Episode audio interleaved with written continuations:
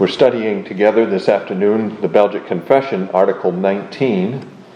It's found on page 62 in our Three Forms of Unity. And it's entitled The Union and Distinction of the Two Natures in the Person of Christ. We believe that by this conception, the person of the Son is inseparably united and connected with the human nature, so that there are not two sons of God, nor two persons but two natures united in one single person. Yet each nature retains its own distinct properties. As then, the divine nature has always remained uncreated, without beginning of days or end of life, filling heaven and earth, so also has the human nature not lost its properties, but remained a creature, having beginning of days, being a finite nature, and retaining all the properties of a real body.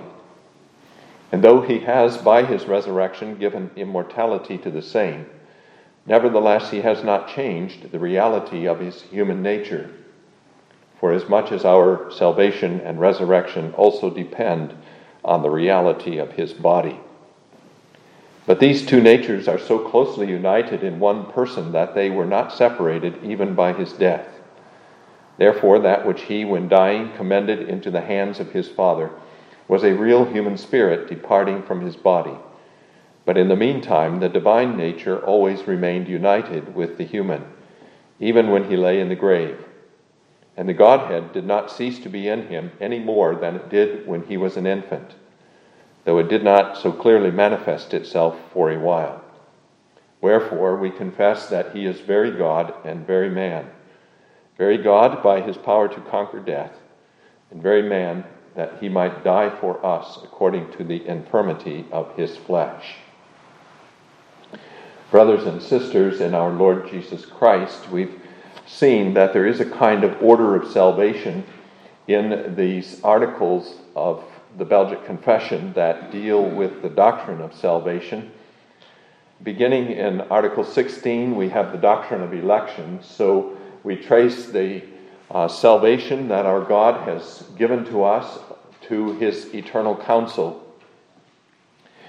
The second article of the confession, Article 17, deals with the promise of God to uh, his people in the Old Testament concerning that salvation. And that promise, of course, was first spoken to Adam and Eve after their fall into sin. The third step in the order of salvation then is the incarnation of our Lord Jesus Christ, and that the confession deals with in two articles. The first article is uh, the article that deals with the incarnation itself, that is, the coming of the eternal Son of God into our flesh. And the second article then deals with the subject of the union and distinction of the two natures in the person of Christ. So it's the article that explains how those two natures, the divine and the human natures of our Lord Jesus Christ, are united in his person.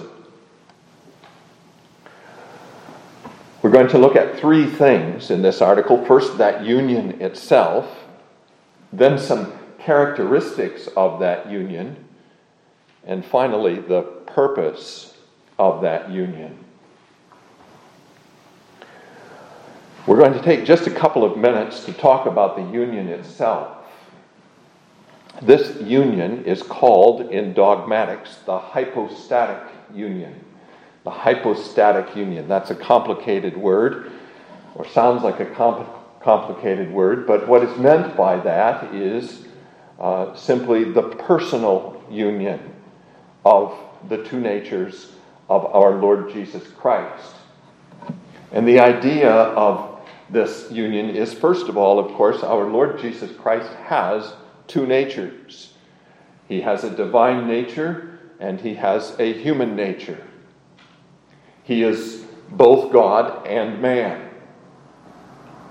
And these two natures are obviously united. They're not separate from each other, they're united. And the question then is what is it that unites these two natures? And the answer, which the church has given in the past, and which I believe is the biblical answer to that question, is that it is the person that unites the natures. We have one nature and one person. The nature that we have, all have, is a human nature. We have that in common. We also have a person, and that person is what makes each of our natures unique. It's what gives to each of us his distinct character. Well, Christ has two natures, these two natures united by one person. He is one person, just as you and I are one person, but one person with two natures. It is the person, then, of the Lord Jesus Christ that unites the two natures. And that person that unites the two natures is the second person of the Trinity, the divine person, the Son of God, eternally begotten of the Father before the worlds, God of God, light of light, very God of very God, begotten, not made. The eternal Son of God then unites in his one person both the divine and the human natures. And this union is very close. We're going to look into that in detail as we look at the rest of the article. The article, though, summarizes what we've just been saying with the very first words of the article and very uh, few words, the first couple of lines only, we believe that by this conception, that is the conception of the Virgin Mary, the person of the Son is inseparably united and connected with the human nature, so that there are not two sons of God nor two persons, but two natures united in one single person. These two natures are so closely united that some people have referred to Christ, have used for Christ the name, the God man. And you will quite often hear that language. I do not care for the language myself. I do not care for the language, first of all, because it's not a biblical name that's given to him. You don't find that name in the scriptures. And I don't care for it because it tends to suggest, I think, that Christ is some kind of third nature. By the union of these two natures, we have a kind of third kind of nature that is both divine and human. So I would prefer not to use the name.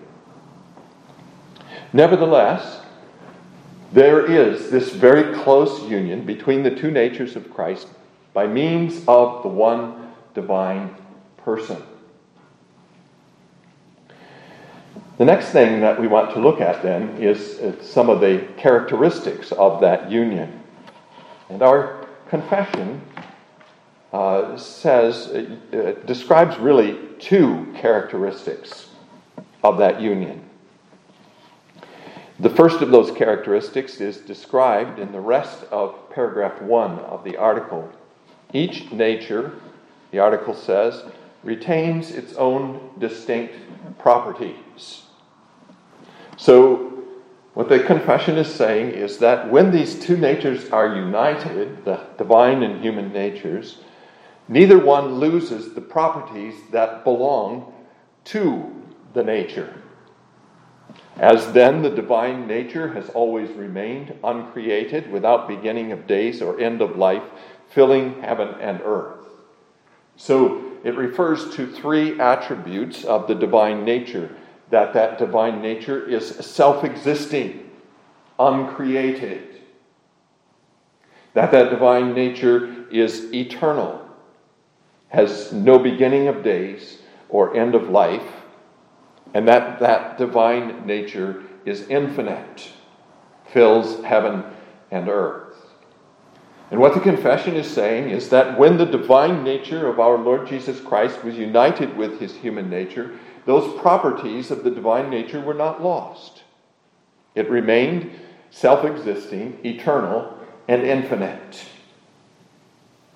But just as the divine nature remained uh, the same in its union with the human nature, so also the human nature was not changed by its union with the divine nature.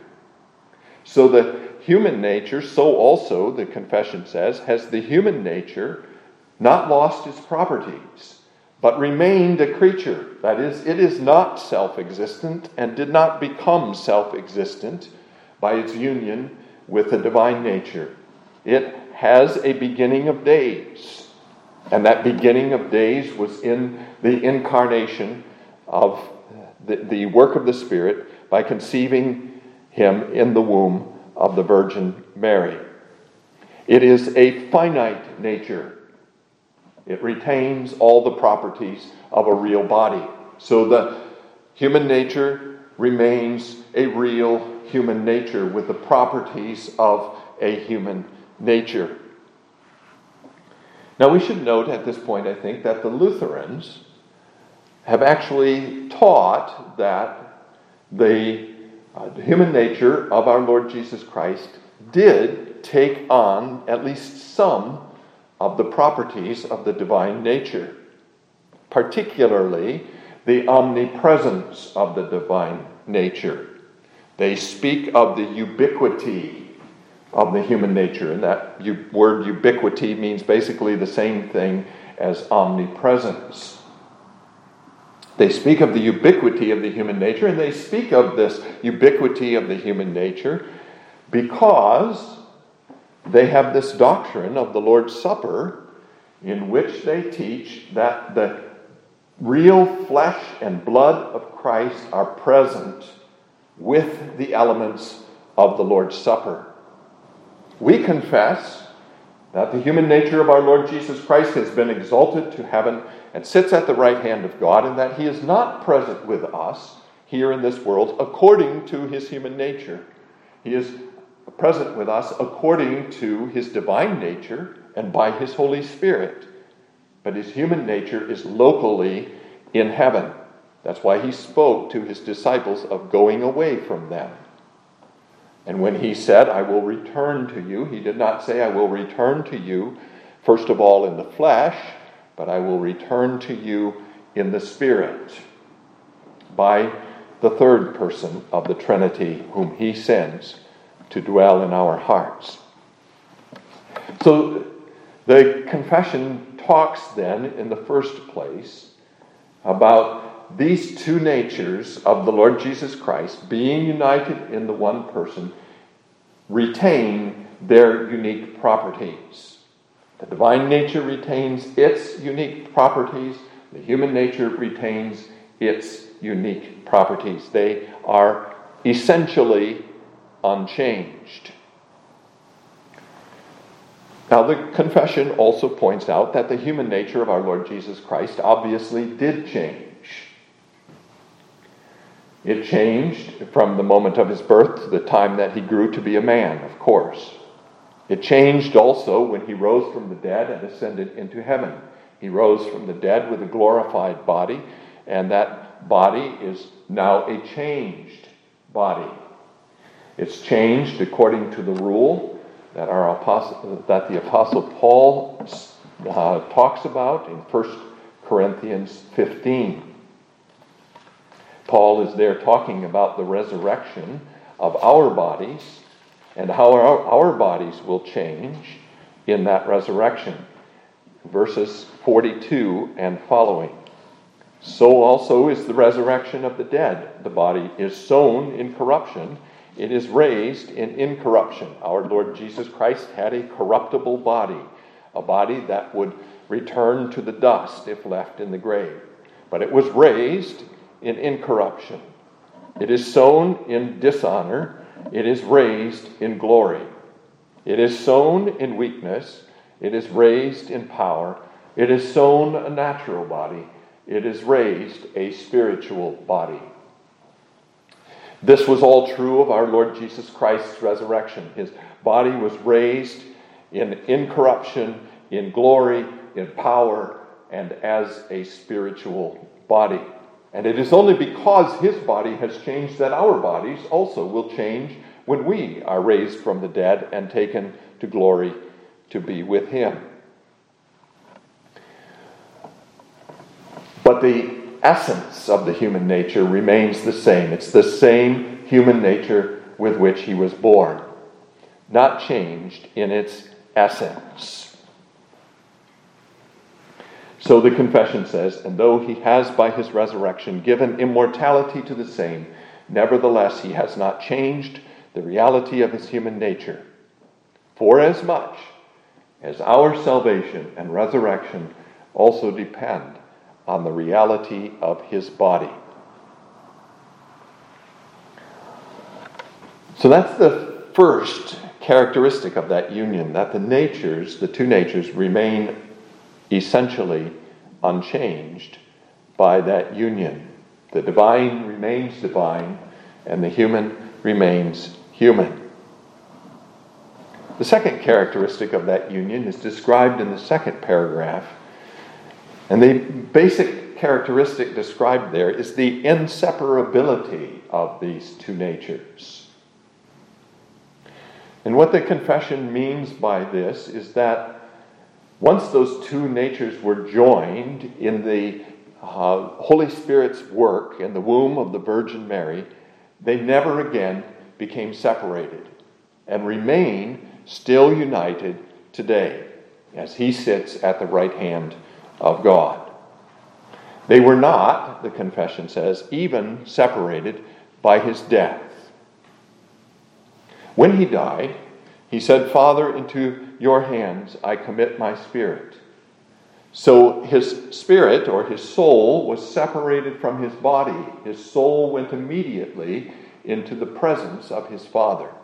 His body was laid in the grave. But the confession says the divine nature was not separated from his body even when it laid in the grave. And we may add to that, was not separated from his human soul when it was exalted to heaven. So it says this these two natures are so closely united in one person that they were not separated even by his death. Therefore, that which he, when dying, commended into the hands of his Father was a real human spirit departing from his body. But in the meantime, the divine nature always remained united with the human, even when he lay in the grave. And the Godhead did not cease to be in him any more than it did when he was an infant, though it did not so clearly manifest itself for a while. The divine and human natures of our Lord Jesus Christ then remain inseparably united as he is exalted now to sit at the right hand of his Father. Those are the two characteristics that our confession talks about. I want also to refer this afternoon to the Creed of Chalcedon, which was written in 451 AD. This is a creed which is about the incarnation, especially. It is not one of our official creeds. We have six official creeds the Heidelberg Catechism, the Belgic Confession, the Canons of Dort, and then um, three of what we call the ecumenical creeds the Apostles' Creed, the Nicene Creed, and the Athanasian Creed. The Creed of Chalcedon is not one of those creeds, but it does have some important things to say, and there's one particular uh, phrase in it that I want to call attention to. I think the reason, however, that this did not become one of our official creeds is because of one phrase within it, which um, perhaps you can pick out as I read through the creed. I'm going to read the whole creed here, it's very short. And uh, you see if you can pick out the phrase that is objectionable. We then, following the Holy Fathers, all with one consent, teach men to confess one and the same Son, our Lord Jesus Christ, the same perfect in Godhead and also perfect in manhood, truly God and truly man, of a reasonable soul and body, consubstantial with the Father according to the Godhead, and consubstantial with us, according to the manhood. In all things, like unto us, without sin. Begotten before all ages of the Father, according to the Godhead, and in these latter days, for us and for our salvation, born of the Virgin Mary, the Mother of God, according to the manhood. And your ears should have pricked up at that phrase, the Mother of God. Here is why we do not adopt this creed. Mary is called the Mother of God. She is not the Mother of God. She was the mother of the human nature of our Lord Jesus Christ, not the Mother of God. But then this, and this is the part of the creed we're specially interested in one and the same Son, same Christ, Son, Lord, only begotten, to be acknowledged in two natures, inconfusedly, unchangeably, indivisibly, inseparably, inseparably. The distinction of natures being by no means taken away by the union, but rather the property of each nature being preserved and concurring in one person and one subsistence, not parted or divided into two persons, but one and the same Son and only begotten, God the Word, the Lord Jesus Christ, as the prophets from the beginning have declared concerning him. And the Lord Jesus Christ himself has taught us, and the creed of the Holy Fathers has handed down to us. It's especially that phrase, inconfusedly, unchangeably, indivisibly, and, in, and inseparably, that I want to talk about. We've already addressed two of those uh, adverbs unchangeably, the two natures are not changed by their union, and inseparably. But there are two more there inconfusedly and indivisibly. And that word inconfusedly means, I think, this that when the two natures of Christ were united, they weren't, as it were, mixed together to create some kind of third nature. As you might, for example, combine hydrogen and oxygen to create water. It's not what happened when the two natures of our Lord Jesus Christ were united. They were inconfusedly united, they remained distinct. Not separated, but distinct. United by the one person. And the other adjective is that adjective in or adverb indivisibly. And I think what this means is that we must not imagine that in the incarnation, parts of the human nature were united with parts of a divine nature, and that these then became our Lord Jesus Christ. Each nature remains complete, undivided, so that he is fully God and fully man.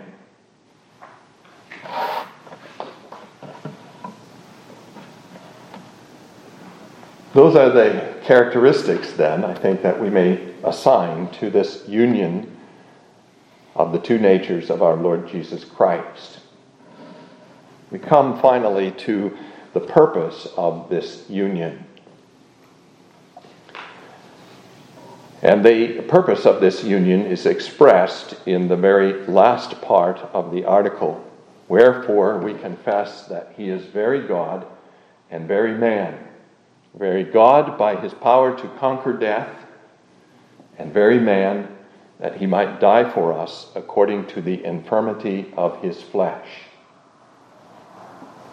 He is true God, and as true God, he has the power to conquer death. No creature has the power to conquer death. No creature can sustain the burden of God's wrath in order to deliver us from it. He is true man, so that he may die for us, so that he may be our substitute in the judgment of God, bear the penalty of our sins, according to the infirmity of his flesh, and perish, so that we may live. We may add to this, I think, also, that because the divine and human natures of our Lord Jesus Christ remain united today. We have, as Ephesians 5 or Ephesians 2 tells us, our flesh in heaven. Ephesians 2, verses 5 and 6. It's a very important promise of the Scriptures and guarantee to us of our own glorification. Even when we were dead in trespasses, He, that is God, made us alive together with Christ. By grace you have been saved, and raised us up together, and made us sit together in the heavenly places in Christ Jesus.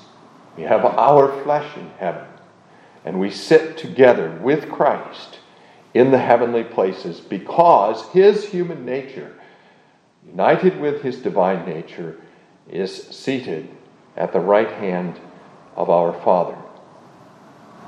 And, of course, we know that from that position of glory at the right hand of God, he remains our mediator and intercessor. Our mediator, who is God and man in one person, making intercession for us before the throne of God so that we may obtain all the blessings of his salvation the forgiveness of our sins, life everlasting, hope and joy, and all good things. The Heidelberg Catechism has an explanation of this also, and I want to turn there by way of closing to, to Lord's Days 5 and 6, questions and answers 15 to 18. What kind of mediator and redeemer then must we seek? One who is a true and righteous man, and yet more powerful than all creatures. That is, one who is also true God. Why must he be a true and righteous man? Because the justice of God requires that the same human nature which has sinned should make satisfaction for sin. But one who is himself a sinner cannot satisfy for others. Why must he also be true God?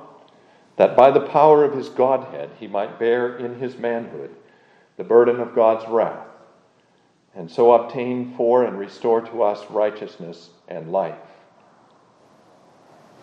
And then one of my favorite questions and answers in the Catechism but who now is that mediator who in one person is true God and also a true and righteous man? Our Lord Jesus Christ, who is freely given unto us for complete redemption and righteousness. Without this incarnation and this inseparable union of the divine and human natures in the person of the Son of God, we would certainly perish. We would have no hope of salvation whatsoever. May God bless us with faith in His Word.